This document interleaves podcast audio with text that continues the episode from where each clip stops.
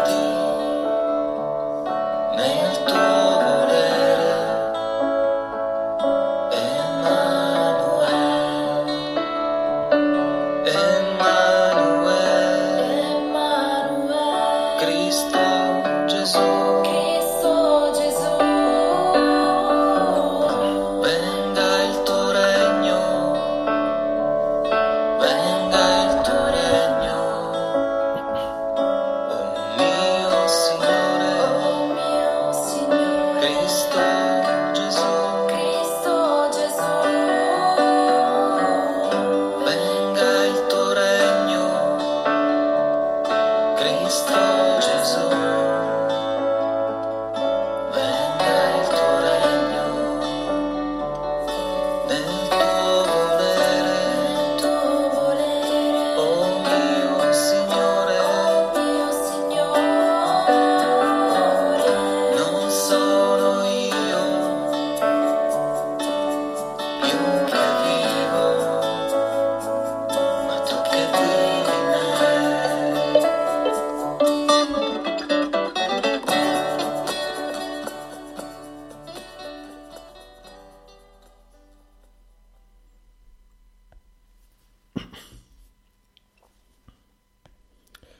Libro di Cielo, volume 25, 17 marzo 1929.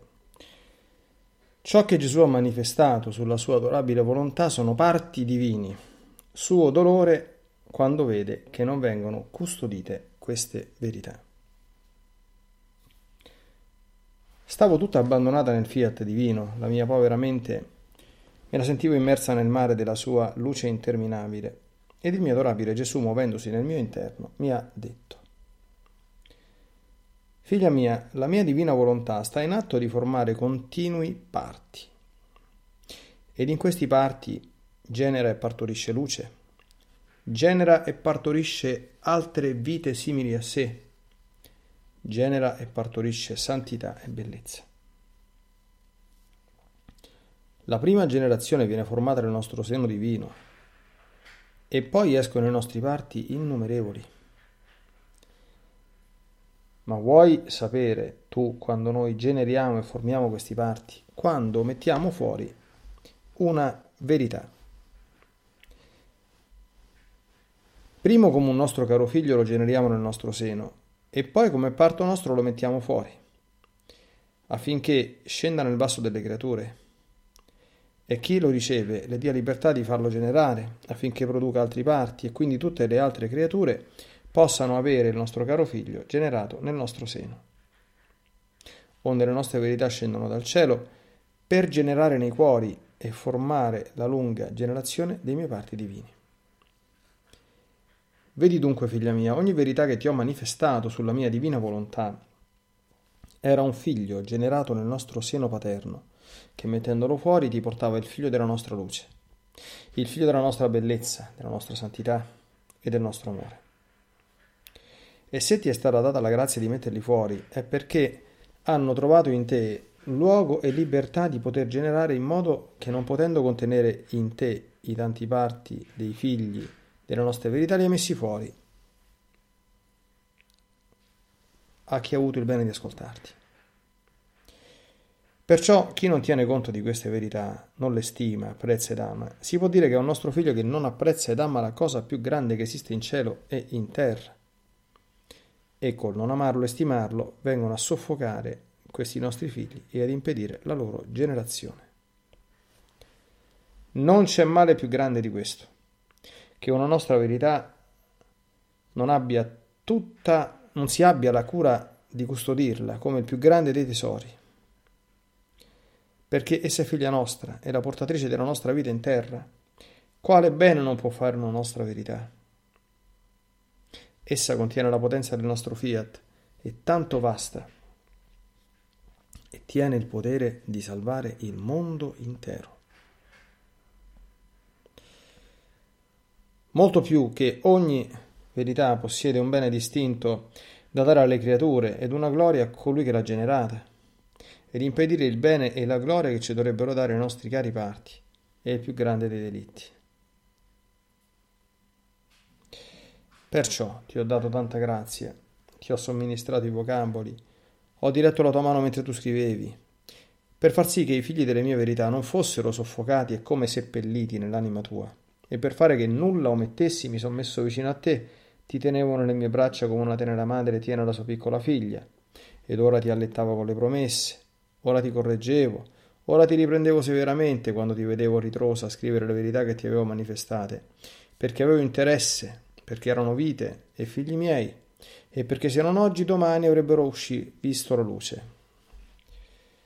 Tu non puoi comprendere il mio dolore nel vedere la trascuratezza di chi ha smarrito i tre volumi della mia divina volontà. Quante verità non c'erano dentro, quante vite non hanno soffocato e formata la tomba ai figli miei, che con tanto amore ho fatto uscire dal mio seno paterno. Da parte di chi non ha avuto cura fino a farli smarrire, sento che hanno spezzato il piano della mia divina volontà. E la sua lunga storia dettati con tanto amore per farla conoscere, che ogni qualvolta io mi accingevo a dirti ciò che al mio fiat apparteneva, era tanta la foga del mio amore che mi sentivo che rinnovavo l'atto di tutta la creazione, specie quando nella foga del nostro amore veniva creato l'uomo. Io nel sentire ciò mi sentivo trafiggere l'anima mia, e come se a brandelli me la strappassero, gli ho detto, amore mio, se tu vuoi puoi fare un miracolo della tua onnipotenza per farli trovare, e così non avrai il dolore di tante verità soffocate e come spezzata la lunga storia della tua divina volontà. Anch'io mi sento che soffro molto e non so neppure dirlo com'è questo dolore. E Gesù ha soggiunto. È il mio dolore che fa eco nel tuo è lo strappo di tante mie vite che hanno soffocato quello che tu senti in te. Queste verità smarrite sono scritte nel fondo dell'anima tua perché prima con la mia mano creatrice le scrivevo in te e poi te le facevo scrivere sulla carta. E perciò senti al vivo lo strappo di esse. È lo stesso mio strappo che senti nel tuo cuore. Se tu sapessi quanto soffro In ogni verità che con tanta trascuratezza hanno smarrito di questi volumi sento darmi la morte. E tante morti per quante verità c'erano dentro. Non solo, ma la morte a tutto il bene che dette verità dovevano portare. La morte alla gloria che dovevano darmi. Ma me la pagheranno con tanto fuoco di più in purgatorio, per quante verità hanno fatto smarrire. Ma sappi però che se non usano tutti i mezzi per trovarli, perché voglio la loro cooperazione, io non farò il miracolo che qualcuno vorrebbe per farli trovare, e questo per castigo della loro negligenza. Però questi parti, queste verità, questi cari nostri figli e vite nostre che abbiamo uscito fuori, non le ritiriamo perché ciò che esce dal seno della nostra divinità come relatore e portatore di un bene grande alle creature non viene mai ritirato da noi, per l'ingratitudine e trascuratezza di chi ha smarrito tante nostre verità. Quindi, quando il regno della nostra volontà sarà conosciuto sulla terra e vi regnerà, allora farò in modo da manifestare di nuovo ciò che è stato smarrito, perché se ciò non facesse mancherebbe il nesso ed il connesso ed il piano intero del regno del mio fiat divino.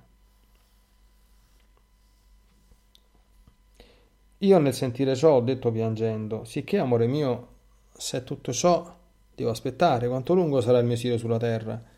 Eppure mi sento tanto torturata per le tue privazioni che non posso più stare lontano dalla patria celeste.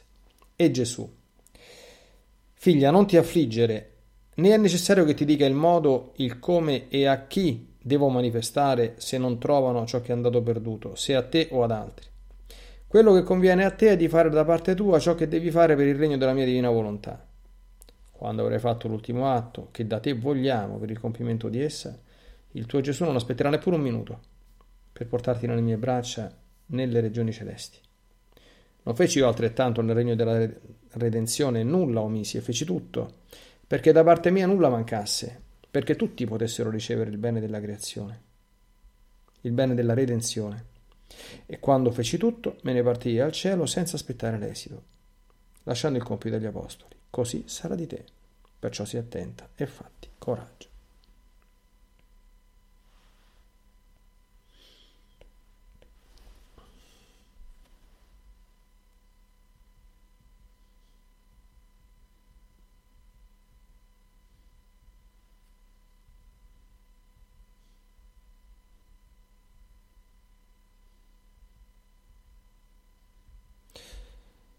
Bene, meditiamo questo lungo e articolato brano mm, molto istruttivo, anche se variegato, ecco. articolato, ecco il termine a mio avviso più corretto. Allora, qui c'è innanzitutto un particolare che io devo confessare la mia eh, ignoranza perché si parla dello smarrimento dei tre volumi. Qui bisognerebbe contattare qualche super esperto della biografia di Luisa, io conosco diciamo, i tratti essenziali, più che altro non so se sono stati poi ritrovati questi tre volumi oppure no, presumo di sì, perché che il libro di cielo fosse di 39 volumi, considerando anche il forte valore simbolico del numero 36, e c'è chi insomma ci ha fatto anche degli studi proprio su questo, su questo numero molto interessanti, che adesso non ricordo, però ricordo di aver letto non ricordo i dettagli, ma ricordo di aver letto delle cose molto significative su questo numero 36. Eh, quindi non so eh, se sono stati ritrovati o no, presumo di sì, ma potrei sbagliarmi. In ogni caso, ecco, questa eh, occasione contingente, quindi c'è stato sicuramente questo fenomeno che ha dato origine a questa lezione di, di Gesù. E per spiegare tante cose, Primo, la preziosità di tutto questo materiale che il Signore ci mette a disposizione. E, e insomma, Gesù che dice no, che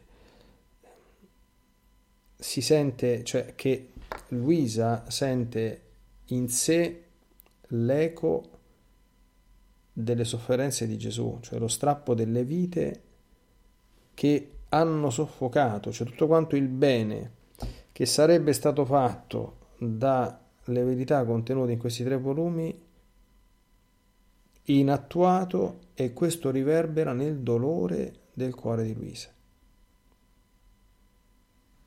Veramente impressionanti. Ci sono alcune anime diverse nel corso della storia della Chiesa a cui il Signore ha, ha donato questa grazia, quindi mm, che sarebbe quella di far sentire interiormente qualcosa dei suoi dolori. Quindi il dolore di una bellezza, una meraviglia, una santità, una conversione non, non attuatesi o a causa di questa trascuratezza, dice Gesù. E la cosa che impressiona un po', ecco, se posso soffermarmi su questo, perché questo ci smonta anche un pochino di idee, e bislacche che abbiamo dell'Altissimo, eh, Gesù dice due cose, dopo aver detto se tu sapessi quanto soffro, morti addirittura.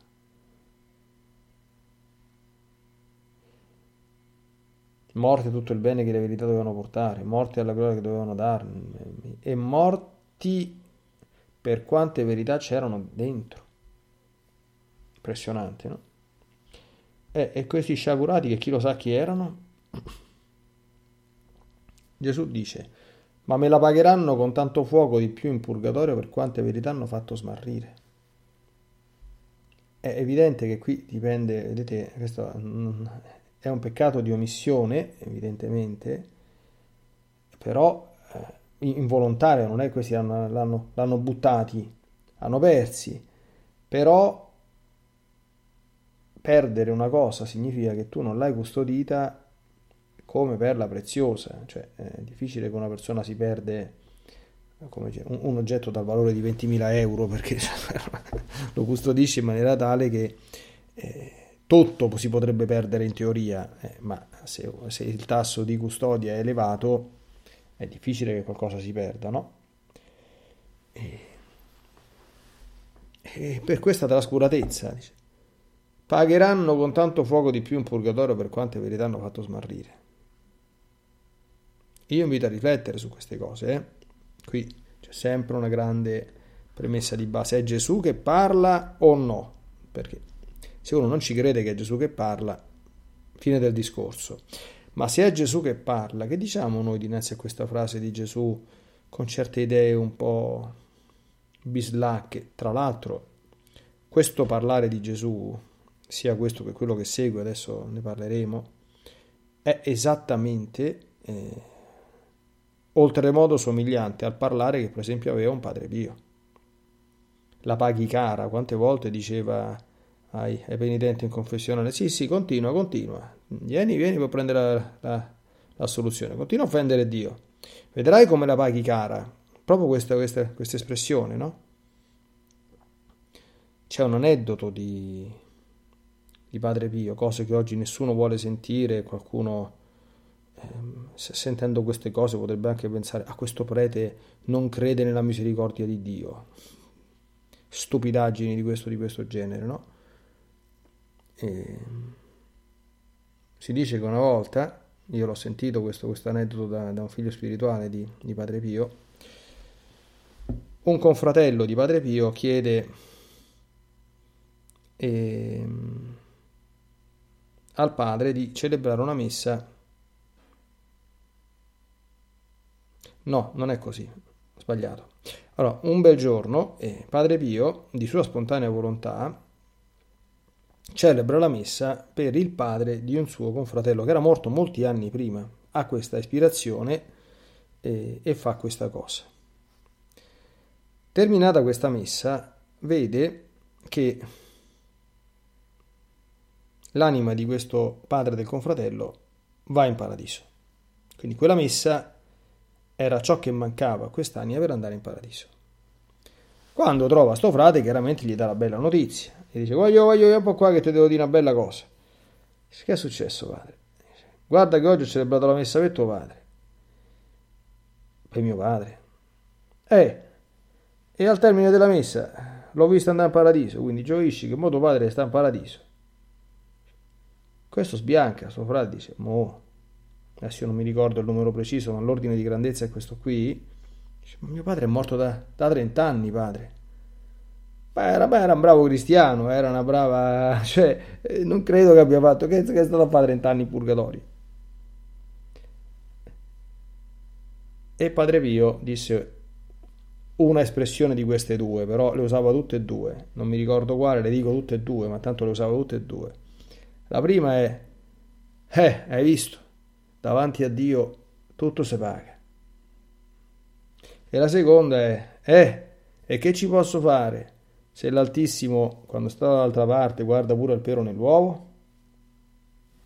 Quindi questo significa che non si entra in paradiso nemmeno con una minima macchia di imperfezione involontaria non purificata. Questo significa. Tutti quegli sciagurati, perché sono sciagurati, che tacciono queste cose, che hanno dimenticato queste cose, cioè, creando illusioni in un sacco di gente. Cioè, oggi la gente, a parte il fatto che manco ci crede a, all'inferno, cioè io ne ho parlato tante volte negli anni passati di queste cose qui.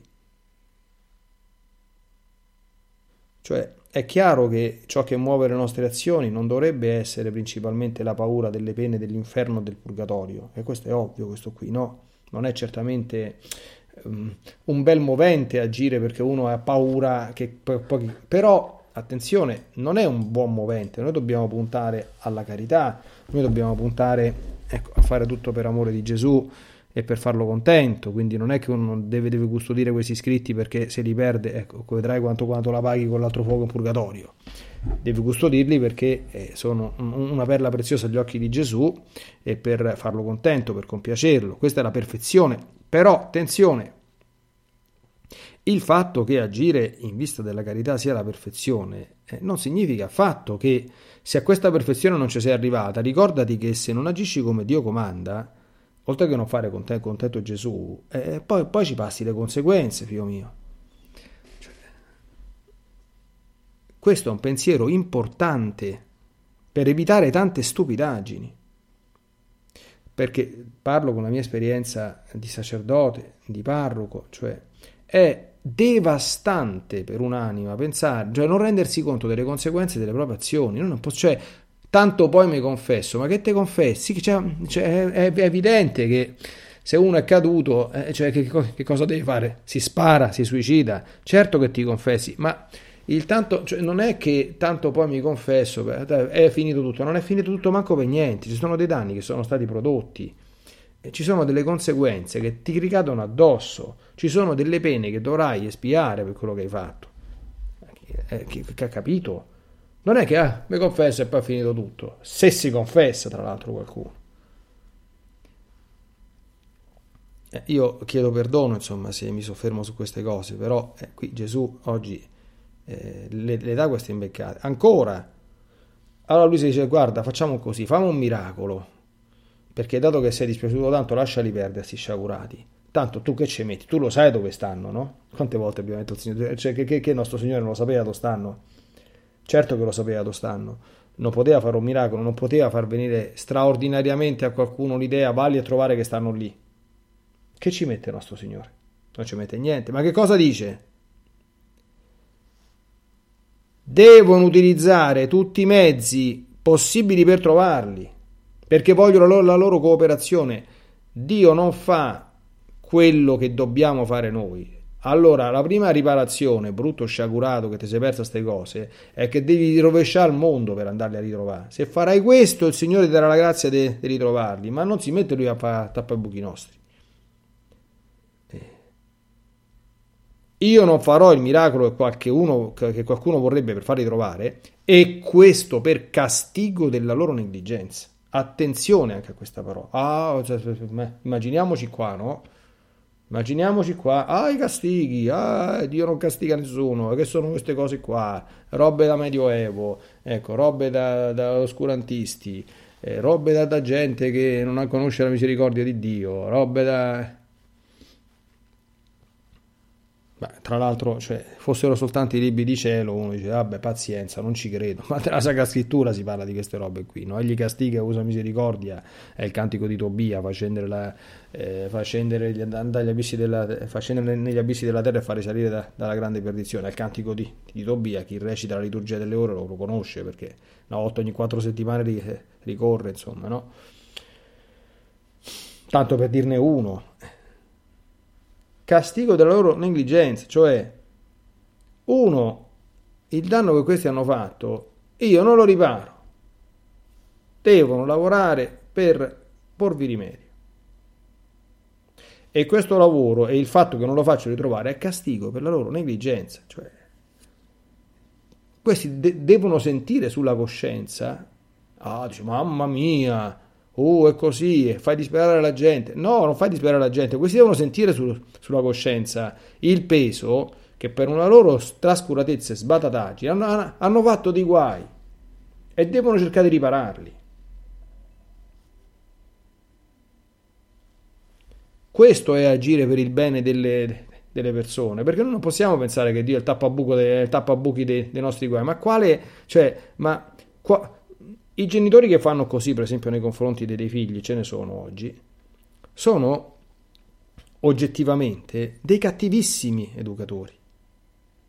Perché l'educazione, se tu hai fatto un guaio, tu le conseguenze te le devi prendere. Il nostro Signore ti aiuterà a prenderle. Se faranno quello che devono fare, io li aiuterò. Anche facendo un miracolo, ma devono sforzarsi di farlo. Funziona così, funziona. Non è che siccome c'è la divina volontà non funziona più così. Cioè io quando, quando vedo o quando sento dire delle proprio follie, follie, follie, strumentalizzando la divina volontà, come se qui attraverso questo mondo, come dire, fossero cambiate le, cioè, le carte in gioco, cioè tutto quello che la Chiesa e l'ascetica e la santità sempre insegnata e creduto, ma non c'è più. Ma se fosse vero, bisognerebbe prendere questi libri, se fosse non è vero ovviamente, e chiuderli. Non è possibile. Cioè, la divina volontà ci fa andare oltre quello che è sempre stato, quindi lo ribadisce e dice ancora altro, ma non ci fa andare ad altro. È come il rapporto tra l'Antico e il Nuovo Testamento, se, cioè, anche se l'immagine è un pochino troppo ardita.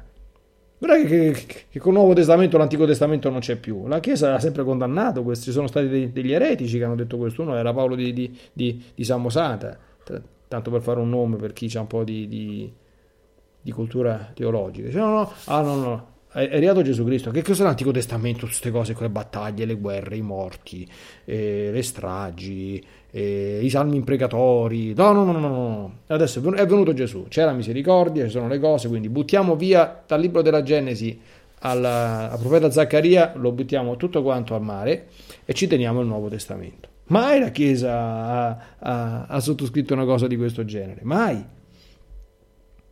È chiaro che per leggere alcune cose dell'Antico Testamento devi tenere conto del Nuovo e cioè il, il, il vecchio si capisce con l'antico, scusate, il vecchio, il nuovo si capisce con l'antico e l'antico si deve leggere alla luce del nuovo. Questa è l'indicazione che hanno sempre dato i maestri di spirito. Però, cioè, Yahweh che rivela i dieci comandamenti non è diverso da Gesù Cristo che sale sul monte e predica le beatitudini, perché è esattamente la stessa, cioè, cioè è lo stesso Dio.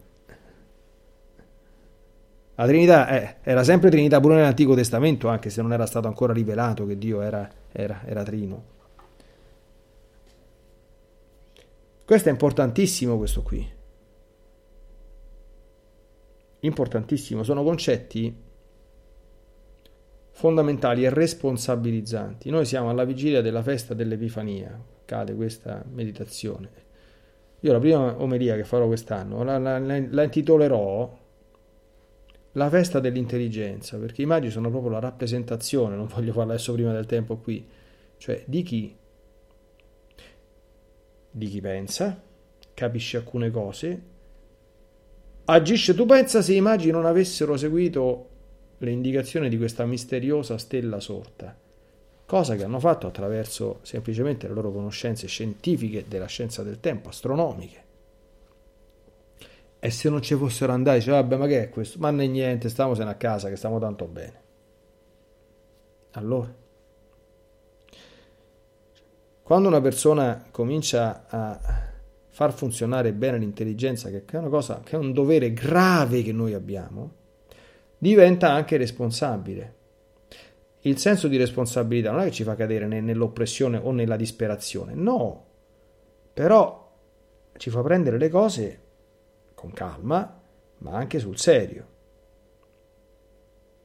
È chiaro che viviamo, cioè noi non viviamo sotto il contesto e sotto lo sguardo di un Dio che ci sta a guardare quello che facciamo per stare attento a, a fucilarci.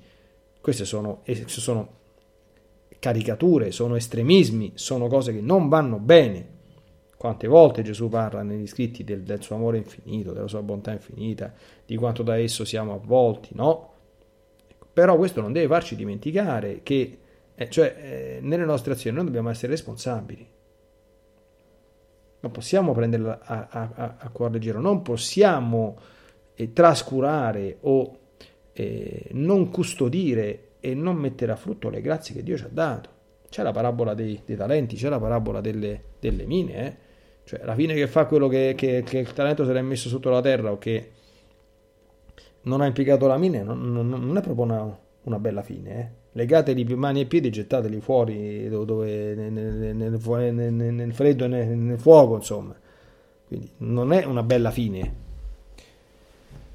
Ecco, quindi occorre la meditazione oggi è andata così, eh, si è polarizzato su, su, su, questo punto e pazienza, insomma, si vede che era forse importante approfondirlo, quindi facciamo in modo e chiediamo sempre al Signore di non perdere mai quel senso di riverenza che dobbiamo avere dinanzi a Dio e anche quell'idea corretta e adeguata.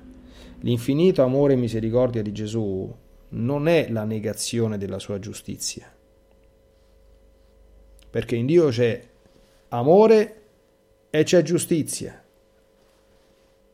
Eh, c'è, c'è, c'è amore c'è verità, c'è misericordia e c'è giustizia. Non c'è solo una delle due cose.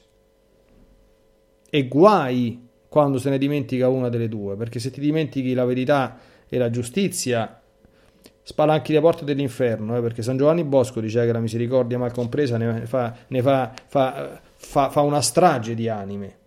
Certamente, se vai soltanto con la verità e con la giustizia e con il rigore, ti dimentichi la, la misericordia, dopo ti trovi dinanzi a un Dio che è più, eh, più, più severo e più rigoroso eh, di, di, quello che minacciava i fulmini dinanzi al Monte Sina, insomma, e questo è, è un po' troppo evidentemente dall'altra parte.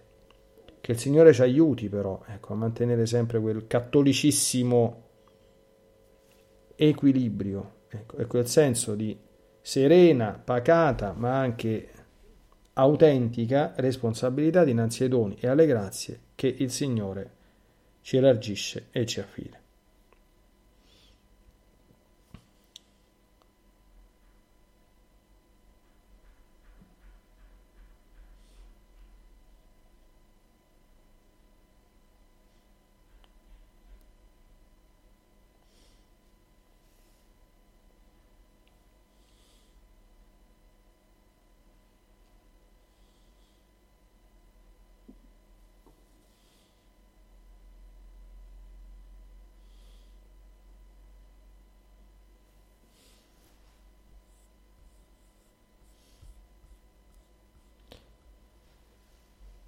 Un grande grazie anche oggi, Signore Gesù, per le istruzioni che doni alla nostra anima.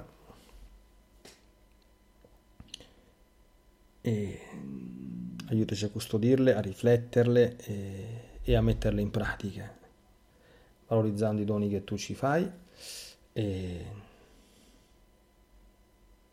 e facendo in modo che si diventino, producano frutti e non diventino accidentalmente insomma, la causa della nostra rovina, per la nostra trascuratezza, per la nostra mancata corrispondenza, per la nostra negligenza, come abbiamo avuto modo di meditare oggi.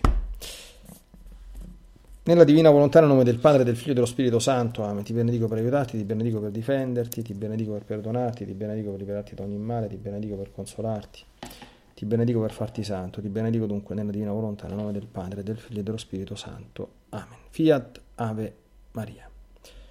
It is Ryan here, and I have a question for you. What do you do when you win? Like, are you a fist pumper? a woohooer, a hand clapper, a high fiver. I kind of like the high five, but if you want to hone in on those winning moves, check out Chumba Casino. At ChumbaCasino.com, choose from hundreds of social casino style games for your chance to redeem serious cash prizes. There are new game releases weekly, plus free daily bonuses. So don't wait. Start having the most fun ever at ChumbaCasino.com. No purchase necessary. VGW. Void were prohibited by law. See terms and conditions. 18 plus.